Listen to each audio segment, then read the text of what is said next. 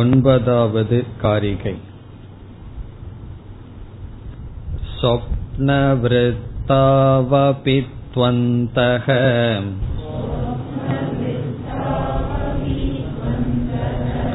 சேதசா கல்பிதம் த்வஸத்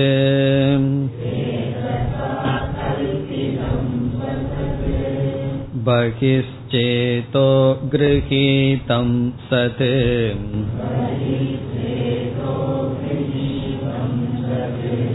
திருஷ்டம் வைதத்யமேதயோஹ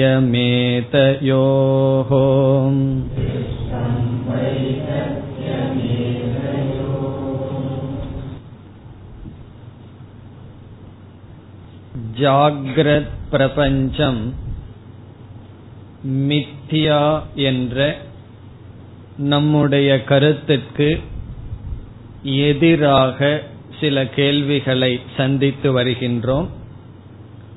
இதில் மூன்றாவது கேள்வி சென்ற வகுப்பில் பார்த்து அதனுடைய பதிலையும் பார்த்தோம். இருப்பினும் மீண்டும் சுருக்கமாக ஞாபகப்படுத்திக் கொள்ளலாம். மூன்றாவது பூர்வ பட்சம் என்னவென்றால், எவைகள் மனதிற்கு உள்ளே அனுபவிக்கப்படுகின்றதோ அவைகள் மித்யா, எவைகள் மனதிற்கு வெளியே அனுபவிக்கப்படுகின்றதோ அது சத்தியம். காரணம் என்ன? மனதிற்கு உள்ளே அனுபவிக்கப்பட்டால் அது நம்முடைய கற்பனை, அவைகள் நம்முடைய எண்ணங்கள் மாத்திரம். மனதிற்குள் ஒரு யானையை பார்த்தால் அந்த யானை சத்தியம் அல்ல. காரணம், நம்முடைய எண்ணத்தினுடைய ஒரு விதமான மாறுபாடுதான் அந்த யானை.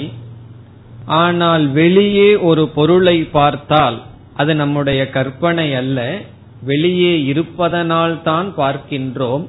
ஆகவே வெளியே பார்ப்பது சத்தியம், உள்ளே பார்ப்பது மித்யா. இவ்விதம் எது சத்தியம் எது மித்யா என்பதை நிர்ணயிப்பது இந்த கொள்கை. உள்ளே பார்ப்பது மித்யா, வெளியே பார்ப்பது சத்தியம் என்பது பூர்வ பக்ஷியினுடைய அபிப்பிராயம். நாம் சத்தியம் மித்யா என்பதற்கு வேறு காரணங்கள் சொன்னோம். திருஷ்யத்துவா என்பதை முதல்ல சொன்னோம், பார்க்கப்படுவது மித்யா என்று சொன்னோம்.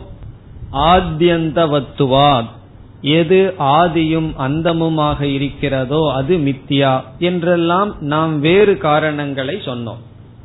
பூர்வ பக்ஷியினுடைய அபிப்பிராயம் உள்ளே இருப்பது மித்யா, உள்ளே அனுபவிப்பது மித்யா, வெளியே அனுபவிப்பது சத்தியம்.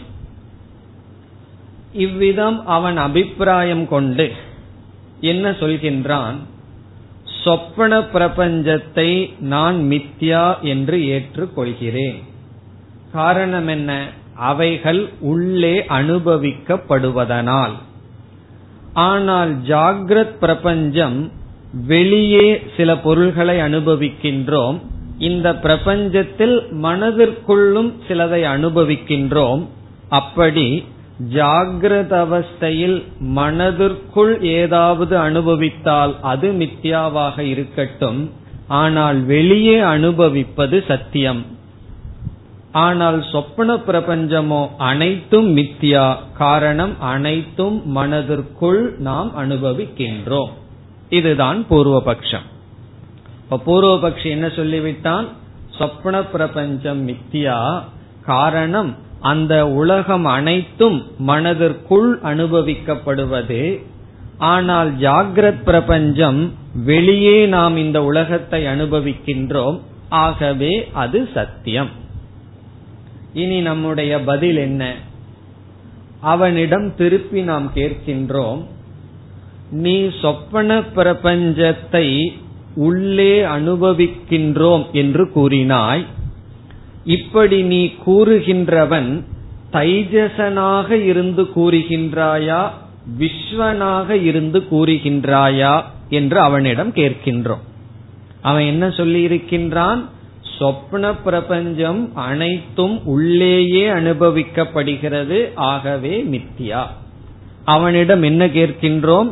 சொப்ன பிரபஞ்சம் உள்ளே அனுபவிக்கப்படுகின்றது என்ற உன்னுடைய வார்த்தை தைஜசனிடமிருந்து வருகின்றதா விஸ்வனிடமிருந்து வருகின்றதா? இப்ப தைஜசன் விஸ்வனை மறந்துட்டோம்னு ஒன்னும் புரியாது. தைஜசன்னா யார்? சொப்பனம் பார்த்து கொண்டிருப்பவனுடைய வார்த்தையா, சொப்பனத்திலிருந்து விழித்து கொண்டவனுடைய வார்த்தையா? அதுதான் நம்முடைய கேள்வி. சொப்பன பிரபஞ்சம் உள்ளே அனுபவிக்கப்படுகின்றது என்று சொல்பவன் கனவு கண்டு கொண்டிருப்பவனா, கனவிலிருந்து விழித்து கொண்டவனா? அவன் என்ன சொல்லுவான்?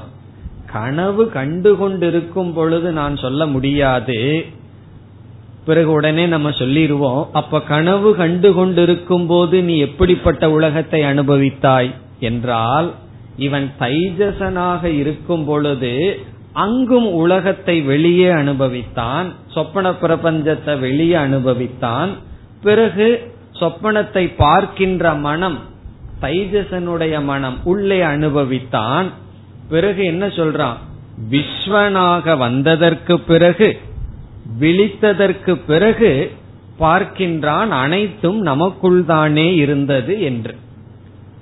அப்போ நாம் அவனிடம் கேட்கின்றோம், வெளியே பார்க்கப்பட்டது கனவு கண்டு கொண்டு இருப்பவனுக்கு சத்தியமாக இருந்தது, ஆனால் கனவிலிருந்து விழித்து கொண்டு விஸ்வனாக வந்ததற்கு பிறகு அது மித்யாவாக மாறியது. அப்ப நாம் என்ன சொல்லியிருக்கோம்? நாம் என்ன சொல்கின்றோம்? சத்தியமாக வெளியே அனுபவிக்கப்பட்டதும் ஒரு காலத்தில் மித்யா ஆனது. அதுதான் இங்க பாயிண்டே. சத்தியமாக வெளியே அனுபவிக்கப்பட்ட சொப்பன பிரபஞ்சம் அப்பொழுது சத்தியமாக இருந்தது, தைஜசனாக இருக்கும் பொழுது சத்தியமாக இருந்தது. பிறகு விஸ்வனாக வந்ததற்கு பிறகு அது மித்யாவாக மாறியது. பிறகு நம்ம என்ன சொல்றோம்? விஸ்வனாக நின்று பார்க்கும் பொழுது சொப்பனம் மித்யா. இனி சாட்சியாக நின்று பார்க்கும் பொழுது ஜாகிரத் பிரபஞ்சம் மித்யா. நீ தைஜசனாக இருக்கும் பொழுது சொப்பனம் சத்தியம், விஸ்வனாக வரும் பொழுது சொப்பனம் மித்யா. விஸ்வனிடமிருந்து உன்னுடைய அறிவை சாட்சி என்று புரிந்து கொண்டால் சாட்சி சைத்தன்யத்துக்கு அனைத்தும் ஒன்றாக இருக்கின்றது, அனைத்தும் உள்ளே வெளியே என்ற பேதமில்லாமல் உள்ளேயே இருக்கின்றது. இதுல இனி ஒரு சூக்ஷ்மம் இருக்கின்றது, என்னவென்றால் விஸ்வனாக இருக்கும் பொழுது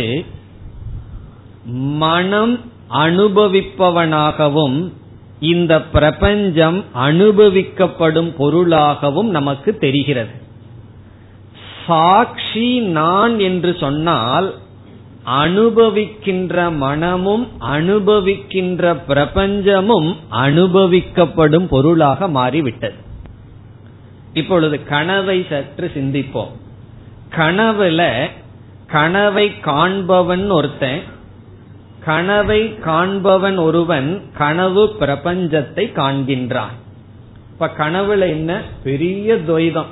கனவை காண்பவன் ஒரு ஆளு கனவுல இருக்கான், பிறகு கனவுலேயே பார்க்கப்படும் கனவு பிரபஞ்சம்னு ஒருத்தன் இருக்கான். இவன் விழித்து கொண்ட பிறகு இவன் என்ன சொல்லுவான்? கனவில் பார்த்தவனும் கனவில் பார்த்தவனால் பார்க்கப்பட்டதும் நான் தான் என்று சொல்வான்.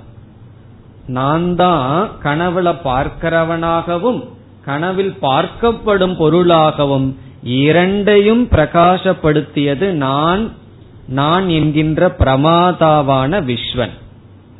இதேதான் சாட்சிக்கு போயிட்டோம்னு சொன்னா, சாட்சியான நான் தான் பார்க்கப்படுகின்ற இந்த பிரபஞ்சத்தையும் இந்த பிரபஞ்சத்தை அனுபவிக்கின்ற ஜாகிரத் பிரமாதா அல்லது விஸ்வனையும் சேர்ந்து பிரகாசப்படுத்துகின்றேன். இப்ப சாட்சி சைத்தன்யத்திடம் நம்ம இல்லைன்னு சொன்னா இந்த உலகத்துல நான் பார்ப்பவன், உலகம் பார்க்கப்படும் பொருள் சாட்சியாக சென்று விட்டால் இந்த துவைதம் நீங்கி அனைத்தும் ஒன்றாகிறது. அனைத்தும் உள்ளேயே சாட்சி உள்ளேன்னு சொன்னா இந்த இடத்துல சாட்சிக்கு பிரகாசப்படுத்தப்படும் பொருளாக இருக்கிறது. ஆகவே இப்ப என்ன ஸ்டாண்ட் என்றால், என்ன ஸ்டாண்ட் என்றால் எப்படி நாம் நிற்க வேண்டும் என்றால், தைஜசனாக நின்றால் சொப்பனம் சத்தியம், விஸ்வனாக நின்றால் சொப்பனம் மித்யா, ஜாகிரத் பிரபஞ்சம் சத்தியம். சாட்சி சைத்தன்யமாக நம்மை புரிந்து கொண்டால் ஜாகிரத் பிரபஞ்சமும் மித்யா. காரணம், சாட்சி சைத்தன்யமாக நாம் நிற்கும் பொழுது அங்கு ஜாகிரத் பிரபஞ்சத்தை பார்ப்பவன் என்ற பிரமாதா கிடையாது, ஜாகிரத் பிரபஞ்சத்தை அனுபவிக்கப்படுகின்ற உலகமும் கிடையாது. ஆகவே நம்முடைய விசாரத்தினுடைய அல்லது ஆர்குமெண்டினுடைய மார்க்கம் எப்படி என்றால், உள்ளே வெளியேங்கிற விபாகத்தை நீ சொல்லி பூர்வபக்ஷியான நீ செய்து அதனால சத்தியம் மித்தியான்னு சொன்ன. நம்ம சொல்றோம் உள்ளே வெளியேங்கிற விபாகம் பிரிவானது சொப்பனத்துல இருந்தும் அது மித்தியாவானது போல, ஜாகிரத் பிரபஞ்சத்திலும் உள்ளே வெளியேங்கிற விபாகம் இருந்தாலும் அது மித்தியா. இதெல்லாம் நம்ம புரிஞ்சுக்கிறதுக்காக பார்த்தோம். இங்க எப்படி ஆர்குமெண்ட் காரிகாரர் செய்யறார், கௌடபாதர் செய்யறார்னு சொன்னா, உள்ளே வெளியே என்கின்ற ஒரு டிவிஷன், ஒரு பேதத்தை நீ உருவாக்கி வெளியே இருக்கிறது சத்தியம் உள்ள இருக்கிறது மித்தியான்னு சொன்ன. பிறகு சொப்பன பிரபஞ்சத்தை நான் எடுத்துக்கொண்டு வெளியே இருப்பது உள்ளே இருப்பதுங்கிற ஒரு விபாகம் பேதம் இருந்தும் அது மித்தியா ஆனது போல, ஜாகிரத் பிரபஞ்சத்திலும் வெளியே அனுபவிக்கிறது உள்ளே இருக்கிறதுங்கிற அனுபவம் இருந்தாலும் அது மித்தியா. இதுதான் சாரம். இனி ஒன்பதாவது காரிகை சென்ற வகுப்பில் பார்த்தோம், அதை மீண்டும் பார்த்தால், சொப்பன விருத்தௌ, சொப்பன விருத்தௌ என்றால் சொப்பன அவஸ்தையில், சேதசா அந்தக கல்பிதம், சொப்பனத்தை பார்த்து கொண்டிருக்கும் பொழுது மனதினால் கற்பனை செய்யப்பட்டது அசது, அது பொய். பிறகு பகிஹி சேதோ கிரஹீதம், சொப்பனத்தில் வெளியே பார்க்கப்பட்டது, கனவில் வெளியே பார்க்கப்பட்டது, கனவுலகமானது சத், அந்த நிலையில் சத்தியமாக இருந்தது. தைஜசனாக இருக்கும் பொழுது வெளியே பார்க்கப்பட்டது சத்தியம், பிறகு மனதிற்குள் கற்பனை செய்யப்பட்டது அசத்தியம் என்று இருந்தது. ஆனால் திருஷ்டம், திருஷ்டம்னா நமக்கு தெளிவாக தெரிகிறது, வைதத்தியம் ஏதயோகோ, ஜாகிரத அவஸ்தைக்கு வந்த பிறகு வெளியே சொப்பனத்தில் பார்த்ததும் வெளியே சொப்பனத்தை பார்ப்பவனும் இந்த இரண்டும் உள்ளே வெளியே என்று பார்க்கப்பட்ட அனுபவிக்கப்பட்ட இரண்டும் வைதத்தியம் பொய் என்று நமக்கு தெரிகிறது. இனி இதே கருத்தை தான் அடுத்த காரிகையில சொல்றார். பத்தாவது காரிகை, ஜாக்ரத் விருத்தாவபித்வந்தக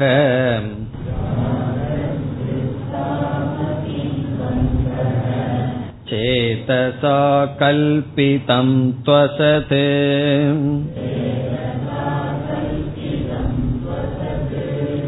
பகிஷ்சேதோ கிரஹீதம் சத்.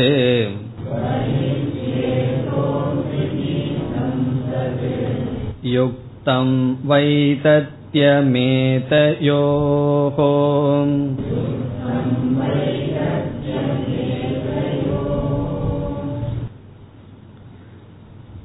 இரண்டு சொற்களை தவிர மீதி சொற்கள் எல்லாம் சென்ற காரிகையில வந்த அதே சொற்கள் தான். ரெண்டே சொற்கள் தான் இதுல புதுசா வந்திருக்கு. முதல் வேறுபாடான சொல் ஜாக்ரத் விருத்தௌ. முன்காரிகையில் என்ன சொன்னார்? சொப்பன விருத்தௌன்னு சொன்னார். இங்க ஜாக்ரத் விருத்தௌ. ஜாக்ரத் விருத்தௌ என்றால் ஜாக்ரத் அவஸ்தையில், இப்பொழுது நாம் அனுபவிக்கின்ற அவஸ்தையில். அபி இந்த அவஸ்தையிலும் து அந்தக, அந்தக என்றால் உள்ளே, சேதசா கல்பிதம் நம்முடைய மனதினால் கற்பனை செய்யப்பட்டது அல்லது மனதினால் பார்க்கப்படுவது அசது, அது பொய். இதுல சந்தேகமே கிடையாது. இந்த அவஸ்தையிலும் நாம் கண்ணை மூடி வெளியே ஒரு பொருளை பார்க்காம மனசுக்குள்ளேயே ஒரு பொருளை பார்த்தோம்னா அது பொய். அந்த பொருள் உண்மையிலேயே கிடையாது, ஏன்னா மனசுல பார்க்கப்படுவது. பிறகு இரண்டாவது வரியில் பஹிஹி சேதோ கிரஹீதம் சது. இப்ப இந்த அவஸ்தையில நமக்கு எப்படி தெரிகிறது? பஹிஹி வெளியே, சேதோ கிரஹீதம் மனதினால் அனுபவிக்கப்படுவது. சேதோ கிரஹீதம்னா சேதசா புத்தியா கிரஹீதம், புத்தியினால் அனுபவிக்கப்படுவது. சத், சத் என்றால் உண்மையாக தெரிகிறது. சொப்பன அவஸ்தையில மனசுக்குள்ள பார்த்தது பொய்யாகவும் மனசுக்கு வெளியே பார்த்த சொப்பன பிரபஞ்சமும் சத்தாகவும் தெரிஞ்சது. பிறகு இந்த இரண்டும் வைதத்தியம் என்று திருஷ்டம் நம்மால் அனுபவிக்கப்பட்டதுன்னு சொல்றார். அதே போல ஜாகிரத் பிரபஞ்சத்திலையும் மனசுக்குள்ள பார்க்கிற பிரபஞ்சமும் வெளியே பார்க்கிற பிரபஞ்சமும் வைதத்தியம்தான் என்று சொல்றார். இங்க இரண்டாவது புதிய சொல் திருஷ்டம்ங்கிற இடத்துக்கு பதுவா இந்த இடத்துல யுக்தம் அப்படின்னு சொல்றார். நம்ம வந்து ஜாகிரத் பிரபஞ்சத்தை சொப்பன பிரபஞ்சத்தை போல நேரடியா பார்க்க முடியாவிட்டாலும், அனைத்தும் பொய்னு சொன்னாலும் பார்க்க இப்பொழுது முடியாவிட்டாலும் யுக்தம், யுக்தம்னா அறிவுக்கு அது ஒத்து வருகின்றது. என்ன? வைதத்தியம் ஏதயோகோ. ஏதயோகோன்னா ஜாகிரத் பிரபஞ்சத்துல உள்ள பார்க்கிறதும் ஜாகிரத் பிரபஞ்சத்துல வெளிய பார்க்கிறதும் வைதத்தியம், இரண்டும் பொய்தான். யுக்தம், இந்த வைதத்தியம் யுக்தம், யுக்தம்னா யுக்திக்கு சரிப்பட்டு வருகிறது. யுக்தம்னா ப்ராப்பர் அப்படின்னு அர்த்தம். திருஷ்டம்னா எக்ஸ்பீரியன்ஸ்டு. சொப்பனம் வந்து பொய் அப்படிங்கறது ஜாகிரத்துல நல்லா அனுபவிக்கிறோம். அதே போல ஜாகிரத்தையும் மித்தியாங்கிறது யுக்தம்தான். யுக்தம்னு சொன்னா சரியானதுதான். இப்ப எப்படி நாம் புரிந்து கொண்டுள்ளோம்? தைஜசனாக இருக்கும் பொழுது உள்ளே அனுபவிக்கின்ற பிரபஞ்சம் பொய், வெளியே அனுபவிக்கின்ற பிரபஞ்சம் சொப்பன பிரபஞ்சம் சத்தியம். விஸ்வனாக வந்தவுடன் அது உள்ள அனுபவிச்சிருந்தாலும் சரி வெளியே அனுபவிச்சிருந்தாலும் சரி ரெண்டும் பொய் தான். சாட்சி என்று நாம் புரிந்து கொண்டால் ஜாகிரத் பிரபஞ்சத்துல உள்ள அனுபவிச்சிருந்தாலும் வெளியே அனுபவிச்சிருந்தாலும் பொய் தான். இதுதான் இதனுடைய சாரம். இது ஒன்னும் அவ்வளவு கடினமானது அல்ல. கொஞ்சம் ஒரே ஒரு இடத்துலதான் நம்ம சிந்திக்கணும். இந்த சிந்திக்க வேண்டிய இடம் என்னன்னு சொன்னா, உள்ள அனுபவிக்கிறது வெளியே அனுபவிக்கிறதுங்கிற ஒரு நியமத்தை நீ கொண்டு வராதே. நீ அந்த நியமத்தை கொண்டு வந்து ஒன்னு சத்தியம் ஒன்னு மித்தியான்னு சொல்ற, இந்த நியமம் இருக்கிற இடமே மித்தியாவாகின்றது. உள்ளே வெளியேங்கிற எந்த இடத்துல நியமம் இருக்கோ அதுவே மித்தியான்னு சொல்லி சொப்பனத்தில் ஆகும் பொழுது, ஜாகிரத்திலையும் உள்ளே வெளியேங்கிற வேறுபாடு இருந்தாலும் மித்தியாதான். இத்துடன் மூன்றாவது அப்ஜெக்ஷன், மூன்றாவது வாதம் முடிவடைகிறது. இனி அடுத்ததற்கு செல்ல வேண்டும். உபயோரபி வைதத்யம் வேதானாம் ஸ்தானயோர் யதி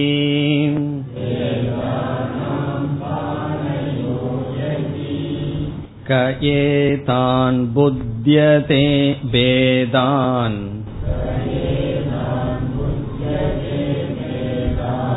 கோ வை தேஷாம் விகல்பகஹ.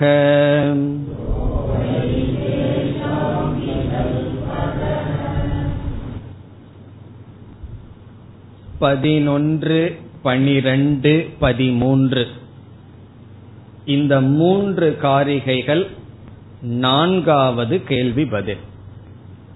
இந்த மூன்று காரிகைகளில் நான்காவது அப்ஜெக்ஷன், நான்காவது பூர்வபக்ஷம், அதற்கான உத்தரம் பதினொன்று, பனிரெண்டு, பதிமூன்று காரிகைகளில்.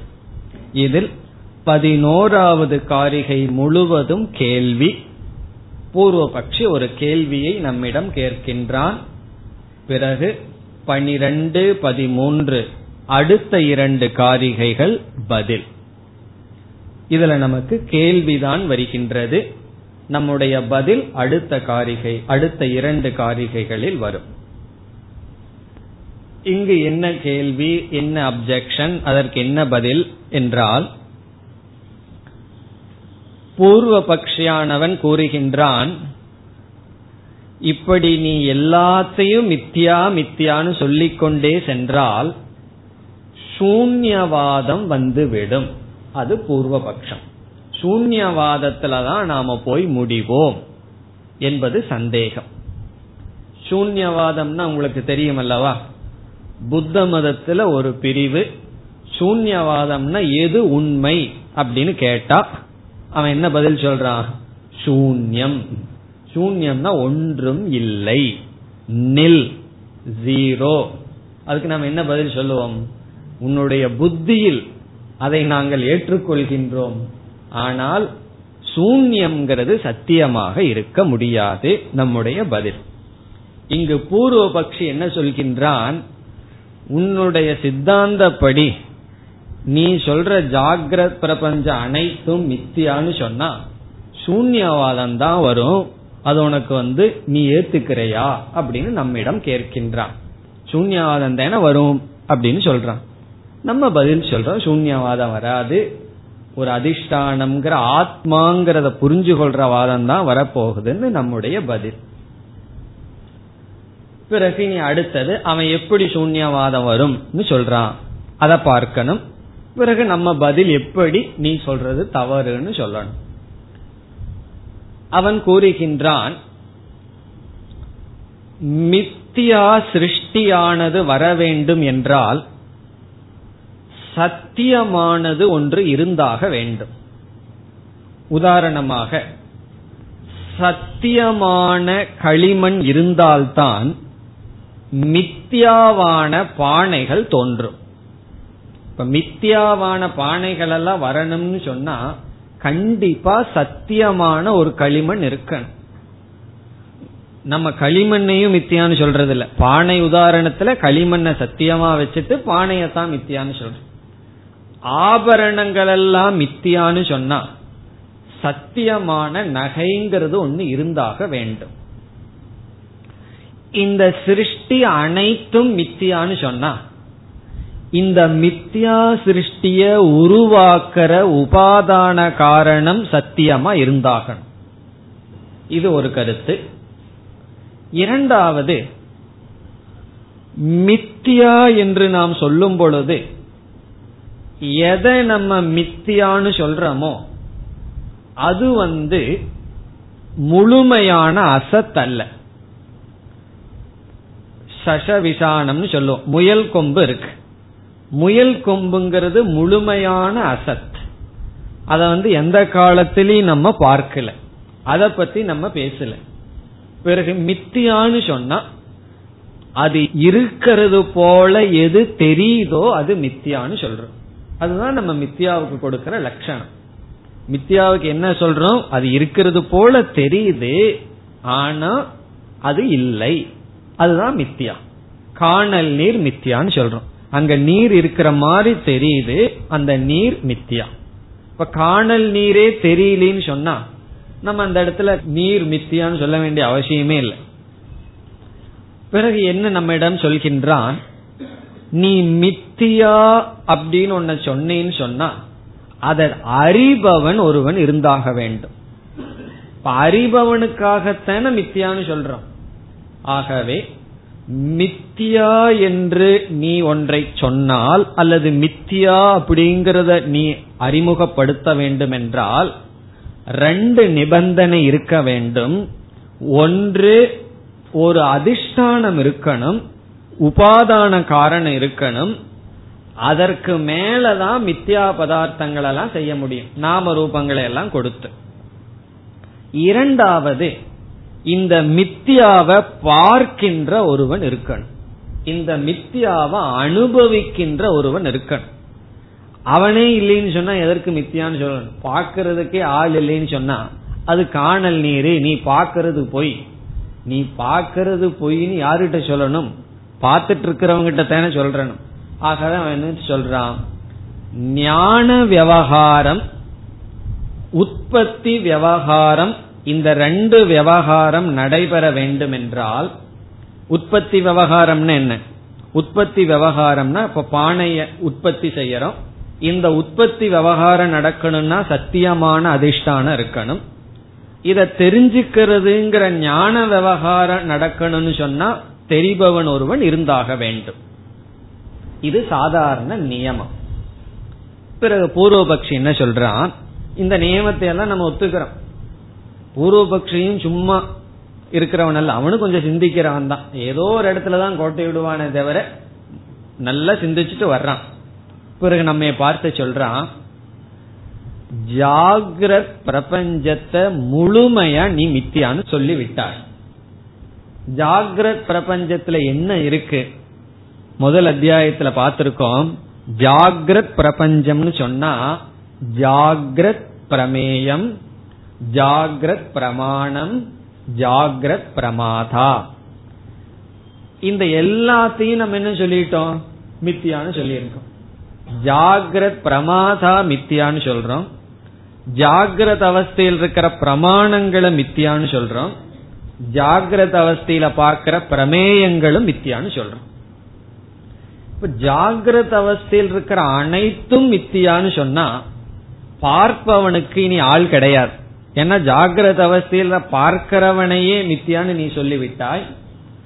பிறகு பார்க்கப்படும் அனைத்தும் மித்தியான்னு சொல்லிவிட்டால், இந்த மித்தியா உருவாவதற்கு உபாதான காரணம்தான் எங்க? ஜாகிரத அவஸ்தையில பார்த்து கொண்டிருப்பவனே மித்தியான்னு சொன்னா வேற யாருதான் பார்க்கின்றார்கள்? ஆகவே சூன்யம் தானே இஞ்சி நிற்கும். இப்ப சொப்பன பிரபஞ்சத்தை மித்தியான்னு சொன்னா அதற்கு ஜாகிரத் பிரபஞ்சத்தில் இருக்கிற விஸ்வனை சொல்லலாம். அவன் அதிஷ்டான காரணமா இருக்கான், அவன் உபாதான காரணமா இருக்கான். பிறகு சொப்பன பிரபஞ்சம் மித்தியான்னு அவன் வந்து சொப்பன பிரபஞ்சத்துக்கு அப்புறம் பார்க்கறான் அப்படின்னு சொல்லலாம், அதை ஏற்றுக்கொள்ளலாம். ஆனா ஜாகிரத் பிரபஞ்சம் முழுமையா நீ மித்தியான்னு சொல்லும் பொழுது, அந்த மித்தியான்னு சொல்லும் பொழுது ஜாகிரத் பிரபஞ்சத்தில் இருக்கிற பிரமாதாவும் சேர்ந்து கொண்ட காரணத்தினால் நம்ம கிட்ட அவன் கேட்கறான், நீ பிரமாதாவையும் சேர்ந்து சொல்றையான்னு. நம்ம தலையாடுறோம், ஆமா ஜாகிரத் பிரபஞ்சத்தில் இருக்கிற பிரமாதாவும் மித்தியான்னு சொல்றோம், பிரமாணமும் மித்தியா, பிரமேயமும் மித்தியான்னு சொல்றோம்.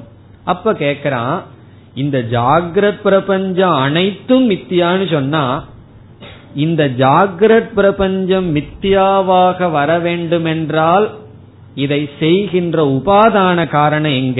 அதை பத்தி நீ ஒன்னு சொல்லல, அது எங்கேன்னு நமக்கு தெரியவில்லை, அது கிடையாது. பிறகு இந்த மித்தியாவை அனைத்தையும் பார்க்கிறவன் யார்? அதுவும் நீ கூறவில்லை, அதுவும் கிடையாது. ஆகவே சூன்யவாதம் வந்துவிடும். அதனால என்ன பண்ணுனா, பேசாம ஜாகிரத் பிரபஞ்சத்தை சத்தியம்னு வச்சுக்கோ. ஜாகிரத் பிரபஞ்சத்தை நீ சத்தியம்னு வச்சுட்டீன்னா மத்ததையெல்லாம் உனக்கு எதெல்லாம் மித்தியான்னு சொல்றதுக்கு ஆசையா இருக்கோ அதெல்லாம் மித்தியான்னு சொல்லிட்டு போ. ஆனா ஜாகிரத் பிரபஞ்சத்தை சத்தியம்னு வச்சாதான் நீ சூன்யவாதத்திலிருந்து தப்ப முடியும். அப்படி இல்லைன்னு சொன்னா சூன்யவாதம் வந்து விடும். ஏன்னா எல்லாத்தையும் மித்தியான்னு சொன்னா பிறகு என்னதான் இருக்கு?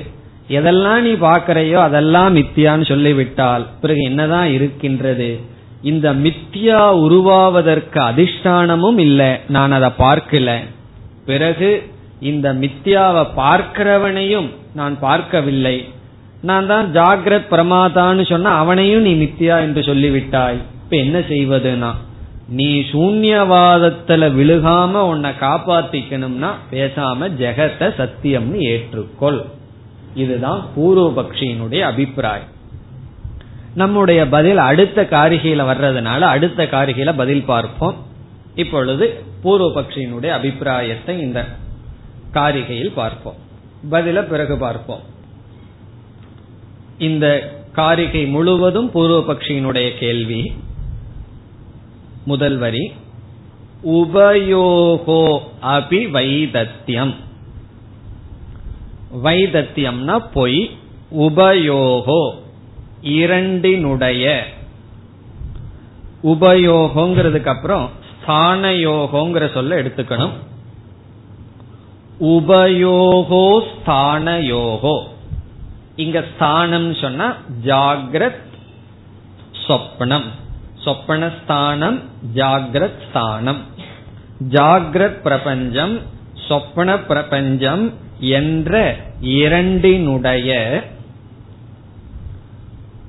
பேதானாம். பேதானாம்னா பொருள்கள், இங்க பேதகன ஆப்ஜெக்ட் பொருள்கள். பேதானாம்னா உபயோகோ ஸ்தானயோகோ பேதானாம், இரண்டு அவஸ்தையில் இருக்கின்ற அனைத்து பொருள்களும். முதல் வரியில கடைசி சொல் எதி ஒரு கால் வைதத்தியம் பொய் என்று ஏற்றுக்கொண்டால், வைதத்தியம் என்று நீ கூறினால்,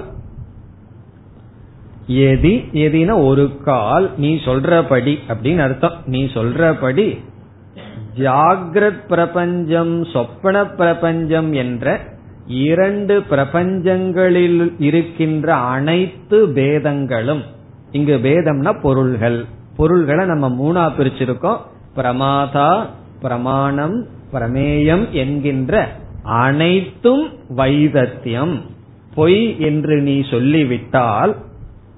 இங்கு பூர்வபக்ஷி சூன்யவாதம்ங்கிற வார்த்தையை அறிமுகப்படுத்தவில்லை, நம்மிடம் கேலியாக ஒரு வார்த்தைய கேட்கிறான். யார்தான் பிறகு இத படைக்கிறது, யார்தான் இதை பார்ப்பது, இந்த பொய்ய பார்க்கிறதுக்கு ஆள் ஏது, படைக்கிறவன் தான் யாரா இருக்க முடியும், எதை கொண்டுதான் படைக்க முடியும். காரணம் என்ன, எதை சொன்னாலும் நீ மித்தியான்னு சொல்லிடுற, ஏதாவது வாயத்திறந்து இதுன்னு சொன்னா எதை பார்த்தாலும் மித்தியா, எதை சொன்னாலும் நீ மித்தியான்னு சொல்லிடுற. பிறகு யாருதான் இந்த மித்தியாவை பார்க்கிறது, யாருதான் எதை கொண்டுதான் இந்த மித்தியாவை படைக்கிறது. இப்ப எதுவும் அதுவும் இல்லைன்னு சொன்னா அப்படியெல்லாம் ஒண்ணு இல்லை என்றுதான் நீ சொல்லி ஆகணும். அப்ப என்ன வந்துடும்னா சூன்யவாதம் வந்துவிடும். இப்ப ரெண்டாவது வரியில நம்ம பார்த்து கேட்கின்றான், கக ஏதான் புத்தியதே பேதான். கக யார், நம்மிடம் கேள்வி கேட்கிறான். அவனை பொறுத்த வரைக்கும் யாரு இல்லை. கக யார் ஏதான் பேதான், ஏதான்ங்கிறதுக்கு அப்புறம் பேதான்ங்கிற சொல்ல எடுத்துக்கணும். ஏதான்னா இந்த, இந்தங்கிற சொல் ஜாகிரத் சொப்ன பிரபஞ்சத்தில் உள்ள பொருள்களை புத்தியதே அறிவான், புத்தியதேனா அறிவான், ஏதான் வேதான் இந்த பொருள்களை யார் அறிவான். அறியறதுக்கு தான் யார் இருக்கா.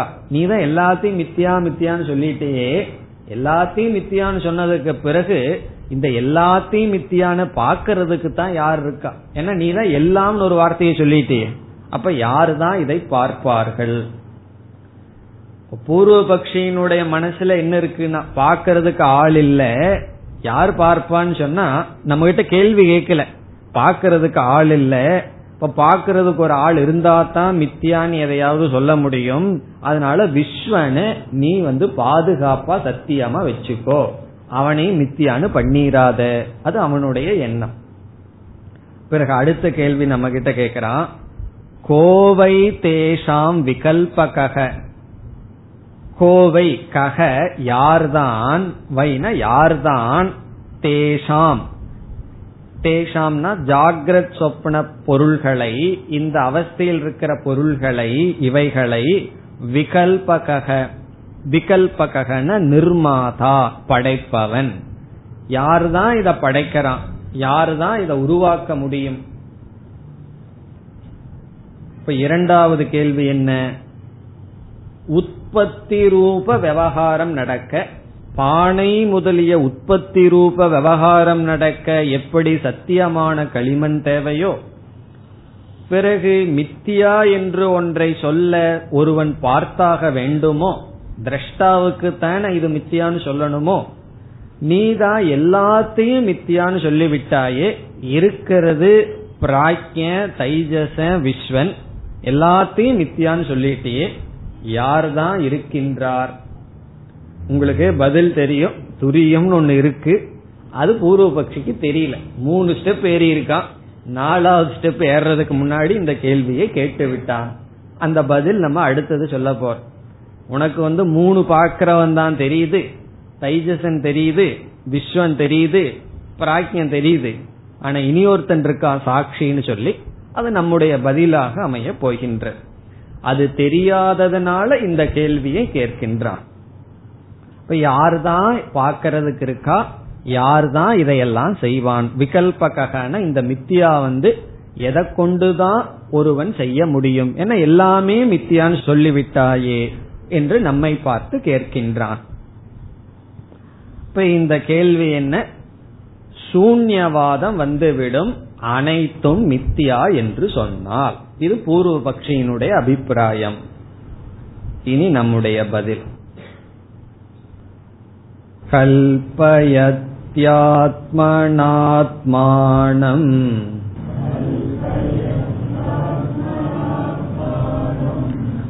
ஆத்மா தேவ ஸ்வமாயயா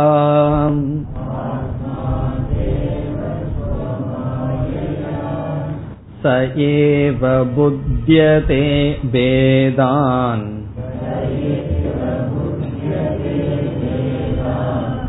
இதி வேதாந்த நிச்சயஹ.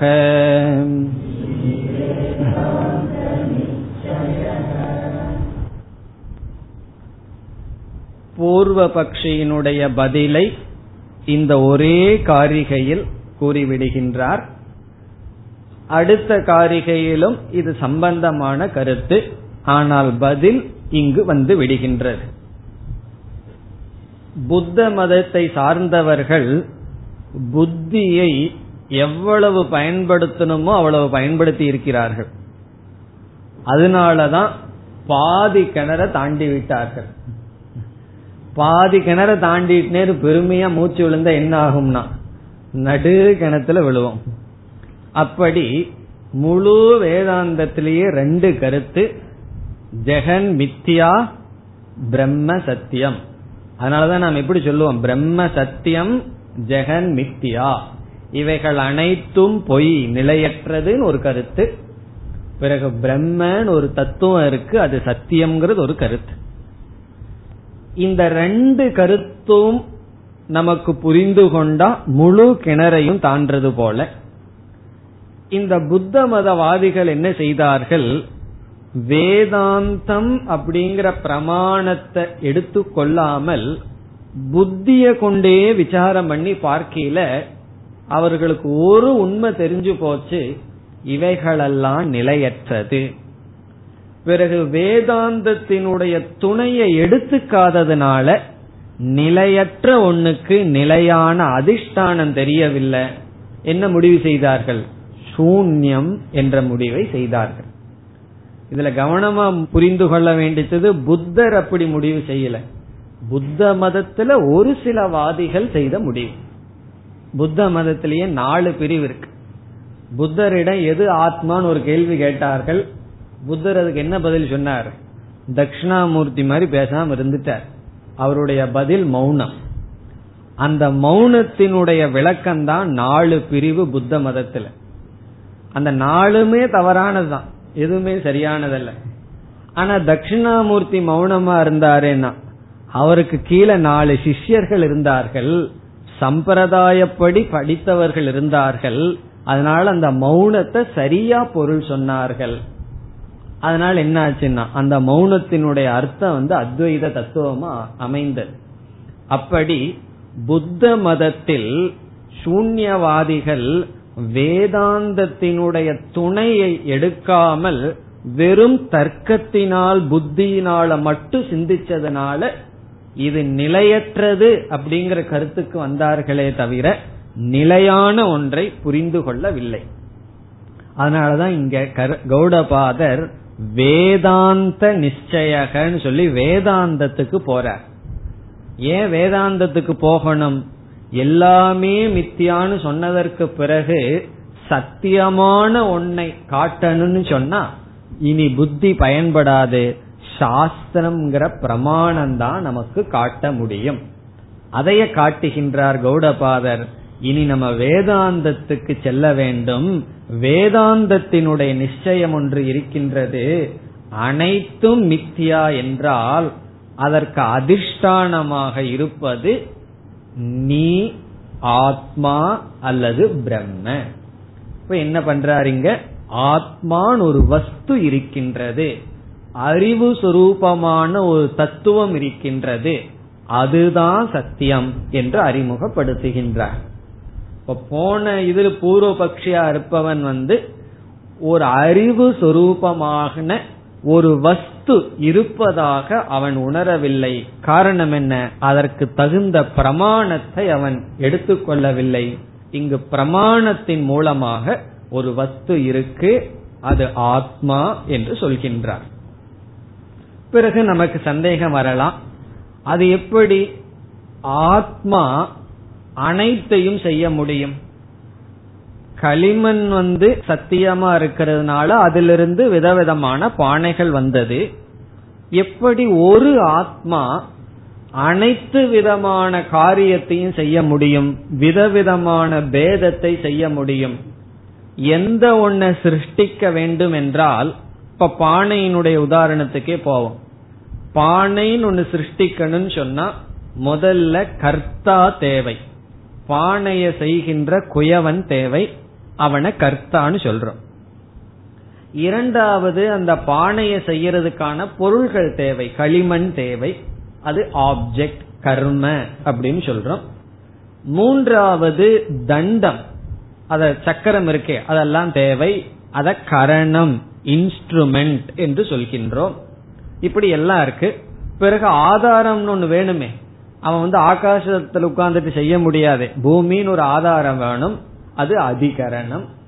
இப்படி கர்த்தா, கர்ம, கரணம், அதிகரணம், இப்படிப்பட்ட வேற்றுமைகள் எல்லாம் இருந்தாதான் இவன் என்ன சொல்றான், இப்படிப்பட்ட சத்தியமான வேற்றுமைகள் இருந்தால்தான் பொய்யான பானைகள் எல்லாம் உருவாகும். இப்ப பொய்யான பானைகள் உருவாகணும்னு சொன்னா இந்த வேற்றுமைகள் எல்லாம் தேவை. கர்த்தான் ஒருத்தன் இருக்கணும், அவன் கையில ஒரு கர்ம ஒரு ஆப்ஜெக்ட் பொருள் இருக்கணும், அவங்க கிட்ட ஒரு கரணம் இருக்கணும், ஒரு அதிகரணம் இருக்கணும், ஆதாரம் இருக்கணும். இப்படிப்பட்ட இவைகளெல்லாம் என்னன்னா இவைகளெல்லாம் சத்தியம். அப்ப சத்தியமான பேதங்கள் இருந்தால்தான் மித்தியாவான பேதங்கள் எல்லாம் தோன்ற முடியும். அப்படி இருக்கும் பொழுது நம்ம வந்து ஒரு ஆத்மா, பேதமற்ற ஆத்மா, அதிலிருந்து இவைகள் வந்ததுன்னு எப்படி சொல்ல முடியும் என்று அவன் கேள்வி கேட்கலாம்.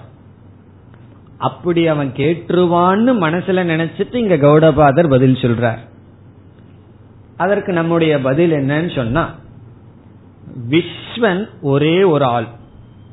விஸ்வன்னா ஜாகிரத் பிரபஞ்சத்தை அனுபவிச்சிட்டு இருக்கிறவன், அவன் வந்து சொப்பன பிரபஞ்சத்தை உருவாக்குறான். இப்ப சொப்பன பிரபஞ்சத்துக்கு கர்த்தாவா இருக்கிறது யார்? அத்வைதமாக இருக்கின்ற விஸ்வன். சொப்பன பிரபஞ்சத்துல எத்தனையோ பொருள்கள் படைக்கப்படுதே, அதுவும் விஸ்வனிடம் இருக்கின்ற சித்தத்தில் இருக்கின்ற சம்ஸ்காரங்கள், அதுவும் விஸ்வன்தான். பிறகு யாருடைய துணை கொண்டு, கருவியினுடைய துணையினால் இவன் சொப்பனத்தை பார்க்கின்றான், படைக்கின்றான், அவனும் விஸ்வன் தான்.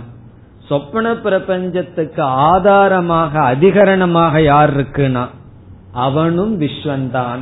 அப்ப நம்ம என்ன சொல்றோம், ஒரு விஸ்வன், விஸ்வன் என்ற ஒருவன் இந்த அனைத்துமாக இருந்து கொண்டு அனைத்தும்னு சொன்னா என்ன, அனைத்துக்கும் ஆதாரமாக இருந்து கொண்டு பொய்யான ஒரு உலகத்தை படைக்க முடியும் என்றால் ஆத்மா ஒன்றாக இருந்து கொண்டு இப்படிப்பட்ட தேவைகளுடைய அனைத்தும் ஜாகிரத் பிரபஞ்சத்தை படைக்க முடியாது என்று எப்படி சொல்ல முடியும்? ஆகவே ஆத்மா என்ற ஒரு தத்துவம் இருக்கின்றது. அந்த ஆத்மாதான் அனைத்திற்கும் காரணம். அந்த ஆத்மாவில் அனைத்தும் ஏற்றி வைக்கப்பட்டுள்ளது. அந்த ஆத்மாதான் அனைத்தையும் பார்க்கின்றது. அந்த பார்க்கின்ற ஆத்மாவினுடைய பார்த்தல் என்பதுதான் மித்தியாவே தவிர பார்க்கின்ற தத்துவம் மித்தியா அல்ல. அறிதல் என்பது மித்தியா, ஏன்னா அறியப்படும் பொருள் பொய். அறியப்படும் பொருள் பொய்ன்னு சொன்னா அறிதலும் பொய். ஆனால் அறிபவனுடைய அறிவானது சத்தியம். இந்த கருத்து உபனிஷத்துல அடிக்கடி சொல்லப்படும். திரஷ்டேர் திரஷ்டா விஜ்ஞாதேகே விஜ்ஞாதா. அறிதல் என்ற செயல் பொய். காரணம் என்ன? அறிதல் பொய், அறியப்படுவது பொய்யாக இருப்பதனால். ஆனால் அறிதலுக்கான அறிவு சத்தியம். அது ஆத்மா, அது சத்தியம் எப்பொழுதும் இருப்பது. தன்னுடைய விளக்க முடியாத மாயா சக்தியினால் அனைத்தையும் படைக்கின்றது. ஆகவே முடிவென்னா, ஜாகிரத் பிரபஞ்சத்தை நாங்க மித்தியான்னு சொன்னாலும் சூன்யவாதம் வராது, ஆத்ம தத்துவந்தான் எஞ்சி இருக்கும். இது நம்முடைய பதில். இனி காரிகைக்குள் செல்லலாம். கல்பயதி ஆத்மனா ஆத்மானம் ஆத்மா தேவ ஸ்வமாயையா. எல்லாம் ஆத்மா ஆத்மான்னு சொல்றார். இடையில் இருக்கிற சொல்ல இப்ப எடுத்துக்குவோம். ஆத்மா தேவக, ஆத்மாவுக்கு ஒரு அடைமொழி கொடுக்கிறார் தேவக. தேவகங்கிற சொல் ஆத்மாவை விளக்குகின்ற சொல். இங்கு தேவகன்னு சொன்னா சைத்தன்ய சொரூபம் அர்த்தம். இப்ப தேவக ஆத்மான்னு சொன்னா அறிவு சொரூபமான ஆத்மா. என்ன இவன் என்ன கேள்வி நம்ம கேட்டான்? அனைத்தும் மித்தியான்னு சொன்னா யார்தான் அறிபவன்? அறிபவனும் மித்தியாவேன்னு சொன்னா உண்மைதான், அறிபவன் மித்தியா. ஆனா அவனிடம் இருக்கின்ற அறிவு சத்தியம். ஆகவே அந்த அறிவை சொல்றதுக்காக தேவக ஆத்மா. இனி முதல் சொல்லுக்கு வருவோம். கல்பயதி. கல்பயதினா அனைத்தையும் கற்பனை செய்கின்றது. கல்பயதினா எல்லாத்தையும் கற்பிக்கின்றது. இந்த சொல்லே அழகான சொல். ரெண்டு சொல் இருக்கு. சிருஜதி அப்படின்னா உற்பத்தி பண்ணுறது, கல்பயதின்னு சொன்னா கற்பிக்கின்றது. உற்பத்தி பண்ணப்பட்ட பொருளும், இப்ப வந்து தாயிடமிருந்து குழந்தையானது உற்பத்தி ஆகின்றது. அப்ப வந்து மாயா சிசும் கல்பயதின்னு சொல்ல முடியுமோ? தாயானவள் குழந்தையை கற்பனை செய்தாள் அப்படின்னு சொல்ல முடியுமோ? சிசும் சிருஜதி, குழந்தையை படைத்தாள். காரணம் என்ன? படைக்க படைக்கின்ற தாய்க்கு என்ன சத்தியம் இருக்கோ அதே சத்தியம் படைக்கப்பட்ட சிசுவுக்கும் இருக்கின்றது. இப்ப குழந்தைக்கும் தாய்க்கும் சமமான சத்தியம் இருந்தா சிருஜதி, படைக்கின்றாள். கல்பயதின்னு சொன்னா படைக்கிறவன் தான் சத்தியம், படைக்கப்பட்ட பொருள் வெறும் கற்பனை. பிரபஞ்சத்திற்கு குறைவான சத்தும் இத படைக்கிறவனுக்கு மேலான சத்து இருந்தா அது கல்பயதி. படைப்பவனுக்கும் படைக்கப்பட்டதுக்கும் சமமான ரியாலிட்டி சத்து இருந்தா அது சிருஷ்டி, சிருஜதி. சில சமயம் சிருஜதின்னு சொல்லியும் அதனுடைய அர்த்தம் கல்பயதின்னு சொல்லுவோம். சிருஷ்டின்னு சொன்னாலே கற்பனை என்று சொல்வோம். இங்க கல்பயதின்னு சொன்னா ஆத்மா வந்து தனக்கு என்ன உண்மை இருக்கோ சத்தா இருக்கோ அதே போல ஒன்ன படைக்கல, தான் சத்தியமா இருந்துட்டு கற்பனை செய்துள்ளது. நம்ம எல்லாம் யாருன்னா ஆத்மாவினுடைய கற்பனை தான். நம்ம கனவுல எத்தனையோ உலகத்தை பாக்கிறோமே, அதெல்லாம் விஸ்வனுடைய கற்பனை. நம்ம எல்லாம் யாருன்னா ஒரே ஆத்மாவினுடைய கற்பனை. இது தெரியாமதான் அடிச்சிட்டு இருக்கோம் நீ நானுன்னு சொல்லி. எல்லாம் ஒரே ஆத்மாவினுடைய கற்பனைன்னு தெரிஞ்சுட்டா என்ன இருக்குன்னா எல்லாம் கற்பனை. கல்பயதி, சரி யாரைத்தான் கல்பிக்கின்றது? ஆத்மா யாரையாவது கற்பனை செய்வதற்கு, எதையாவது கற்பனை செய்வதற்கு வேற எங்காவது போய் யாரையாவது கூட்டிட்டு வருதான்னா ஆத்மானம் ஆத்மனா, தன்னையே கற்பனை செய்கின்றது. ஆத்மானம்னா தன்னைத்தான் இந்த உலகமா கற்பிச்சிருக்கா, கற்பனை செய்துள்ளது. சரி யாருடைய துணைய நாடி கற்பனை செய்தது? ஆத்மனா, தன்னுடைய துணையினால். இதுக்கெல்லாம் தான் நான் ஏற்கனவே சொல்லி வச்சேன், கர்த்தா கர்ம கரணம் அதெல்லாம் இதுல வருது. ஆத்மனா என்றால் கரணம், இன்ஸ்ட்ருமெண்ட், தண்டம். தண்டம்னா என்ன? தமிழ்ல தண்டம்னு அர்த்தம் எடுத்துக்கூடாது. பானையை செய்யறதுக்கு சக்கரம், தண்டம் எல்லாம் தேவை போல. இதையாவது செய்யறதுக்கு ஒரு கருவி வேணுமே, அந்த கருவியும் ஆத்மாதான். பிறகு எதை கற்பனை பண்ணுச்சுன்னா தன்னைத்தான், ஆத்மானம். பிறகு அதிகரணத்தையும் சேர்த்துக்கணும். எங்க கற்பனை பண்ணுச்சுன்னா ஆத்மனி, தன்னிடத்தில். தான், தன்னை, தன்னால், தன்னிடத்தில் கற்பனை செய்தது. அதனுடைய விளைவு என்னன்னா இப்பெல்லாம் நம்ம வந்து விழிச்சிட்டு விவகாரம் பண்ணிட்டு இருக்கிறது தான் அதனுடைய விளைவு. இந்த ஜாகிரத் பிரபஞ்சத்தை அனுபவிக்கிறது தான் அதனுடைய விளைவு. சரி இதெல்லாம் எப்படி நடந்தது? இப்படி நடக்க முடியாதே அப்படின்னு பூர்வபக்ஷி சொல்ல முடியாது. அது எப்படி ஒருவன் தன்னை, தான், தன்னை, தன்னால், தன்னில் கற்பனை செய்து ஒரு உலகத்தை பார்க்க முடியும்னு கேட்டான்னு என்ன சொல்லிடுவான்? விஸ்வன், விஸ்வனை, விஸ்வனால், விஸ்வனிடத்தில். என்ன பண்ணிருக்கான்? சொப்பன பிரபஞ்சத்தை பார்க்கலையா? ஒன்னு அல்பக்ஞனா இருக்கின்ற நீயே ஒரு சொப்பன பிரபஞ்சத்தை உருவாக்கி வேடிக்கை பார்த்துட்டு இருக்கேன்னு சொன்னா, சர்வஜனான ஈஸ்வரன் இந்த பிரபஞ்சத்தை உருவாக்கி வேடிக்கை ஏன் பார்க்க மாட்டார்? இதெல்லாம் எப்படி நடந்ததுன்னா, சரி விஸ்வனுக்கு இப்படி ஒரு பிரபஞ்சத்தை உருவாக்குறதுக்கு என்ன சக்தினா, விஸ்வன் இப்படி ஒரு பிரபஞ்சத்தை உருவாக்குறதுக்கு அவனுக்கு ஒரு சக்தி வேணும். அந்த சக்தியத்தான் நித்ரா சக்தி அப்படின்னு சொல்லுவோம். சில பேர்த்துக்கு வயதாக அந்த சக்தியும் கூட இழந்துடும். வயதான எல்லா சக்தியும் போறது போல தூங்குற சக்தியும் இழந்து விழிச்சிட்டு இருப்பார்கள். இப்ப நித்ரா சக்தி என்ன பண்ணுச்சுன்னா, உறக்கம்ங்கிற சக்தியினால் இத்தனையும் நடந்தது. சரி ஈஸ்வரனுக்கு என்ன சக்தினா, அடுத்த சொல் ஸ்வமாயா, தன்னுடைய மாயா சக்தி. இத்தனையும் இந்த ஆத்மா அல்லது ஈஸ்வரன் அல்லது பிரம்ம எப்படி செஞ்சதுனா ஸ்வமாயா, தன்னுடைய மாயையினால் இவ்வளவு நடந்தது. இந்த காரிகை ஒன்னும் புரியலையேனா அது புரியாது. காரணம் என்ன? மாயா, மாயையினால். எனக்கு மாய புரிஞ்சுக்கவே முடியலனா அதனாலதான் மாயை. புரிஞ்சிட்டீர்கள்னா மாயை கிடையாது.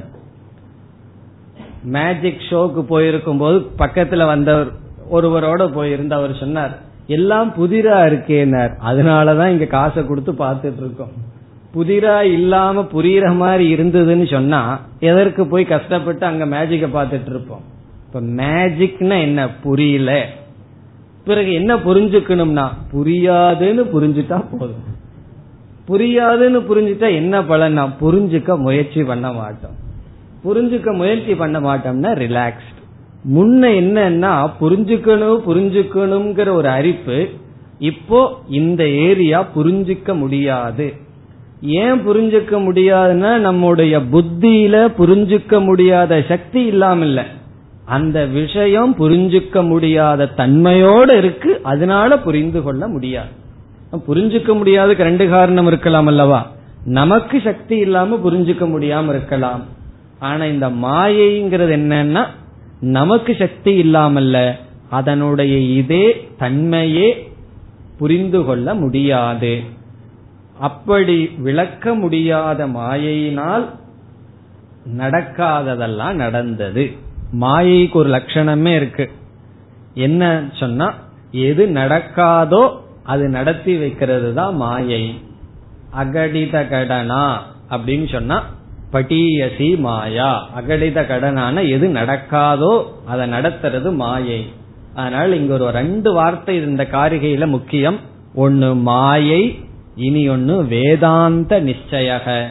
வேதாந்தத்துக்கு போனாதான் இந்த ஆத்மாவை பிடிக்க முடியும், மாயையினாலதான் அனைத்தும் நடக்கின்றது. மாயையா தன்னுடைய மாயையினாலதான் அனைத்தும் நடக்கின்றது. இனி இரண்டாவது வரைக்கு வந்தால் சக ஏவ புத்தியதே பேதான், சகனா ஆத்மா, இந்த ஆத்மாதான் அனைத்தையும் அறிகின்றது. சாட்சியாக இருந்து கொண்டு இந்த மித்யா பிரபஞ்சத்தை அறிகின்றது. ஏன்னா ஒரு கேள்வி கேட்டான் அல்லவா, யாருதான்னு சொல்லி, அவனுக்கு விஸ்வனுக்கு மேல ஒரு ஆள் தெரியல. இங்க ஆசிரியர் சொல்றார் விஸ்வனுக்கு அதிஷ்டானமா இருக்கிற துரிய ஆத்மா. இங்க சகன துரியக, துரிய ஆத்மாதான் அறிகின்றது. அப்ப கேள்வி வரலாம், அறிபவன் மித்தியாவேனா? இந்த அறிவு சத்தியம், அறிபவன் மித்தியா, அதையும் நாம் ஏற்றுக்கொள்கின்றோம். சாட்சியும் மித்தியாதான் அப்படின்னு அர்த்தம் என்னன்னா அந்த சாட்சித்துவம் மித்தியா, சாட்சியாக இருத்தலும் மித்தியா. காரணம் என்ன? சாட்சினா சாட்சியம் ஒன்னு இருக்கணும். எதற்கு விட்னஸ்னா அதுவும் பொய்னா. இப்ப சாட்சியாக இருத்தல், அந்த சாட்சிங்கிற தன்மை மித்தியா, அந்த சாட்சி சொரூபம் சத்தியம். சரி, இதெல்லாம் யாரு சொன்னா, எங்க திடீர்னு எங்கெங்கயோ போயிட்டீர்களேன்னு சொன்னா ஈதி வேதாந்த நிச்சய, இது வேதாந்தத்தினுடைய நிச்சயம். இப்ப வேதாந்த நிச்சயம் சொன்னா நீ வேதாந்தத்தை ஒத்துக்கலேன்னு சொன்னா உன்னிடம் நான் பேச முடியாது. காரணம் என்ன? நீ வேதாந்தத்தை ஒரு அறிவை கொடுக்கிற கருவியா ஏற்றுக்கொள்ளவில்லை என்றால் நீ பேசாம சூன்யவாதியா இருன்னு சொல்லிட்டு நம்ம வந்துடணும். காரணம் என்ன? இந்த இடத்துல தர்க்கம் எல்லாம் கிடையாது. சாஸ்திரத்தினுடைய துணை கொண்டு ஸ்ரத்தையோட படித்தம்னா அறிவு வருதான்னு பார்த்து, அறிவு வரும், அதனுடைய பலனும் நமக்கு வரும். அதுதான் நமக்கு சாட்சியே தவிர வேற ஒன்றும் கிடையாது. அதனால வேதாந்த நிச்சயகன்னு சொல்றார். எல்லாம் மித்தியான்னு சொன்னதுக்கு அப்புறம் எதுதான் சத்தியம்னு ஒரு கேள்வி வந்தால் அது ஆத்மா, அதுதான் நீ. உனக்கு எப்படி தெரிஞ்சதுன்னா வேதாந்த நிச்சயகன்னு முடிக்கிறார். மேலும் அடுத்த வகுப்பில் பார்ப்போம். ஓம் பூர்ணமத பூர்ணமிதம் பூர்ணாத் பூர்ணமுதச்யதே பூர்ணஸ்ய பூர்ணமாதாய பூர்ணமேவாவசிஷ்யதே. ஓம் சாந்தி சாந்தி சாந்தி.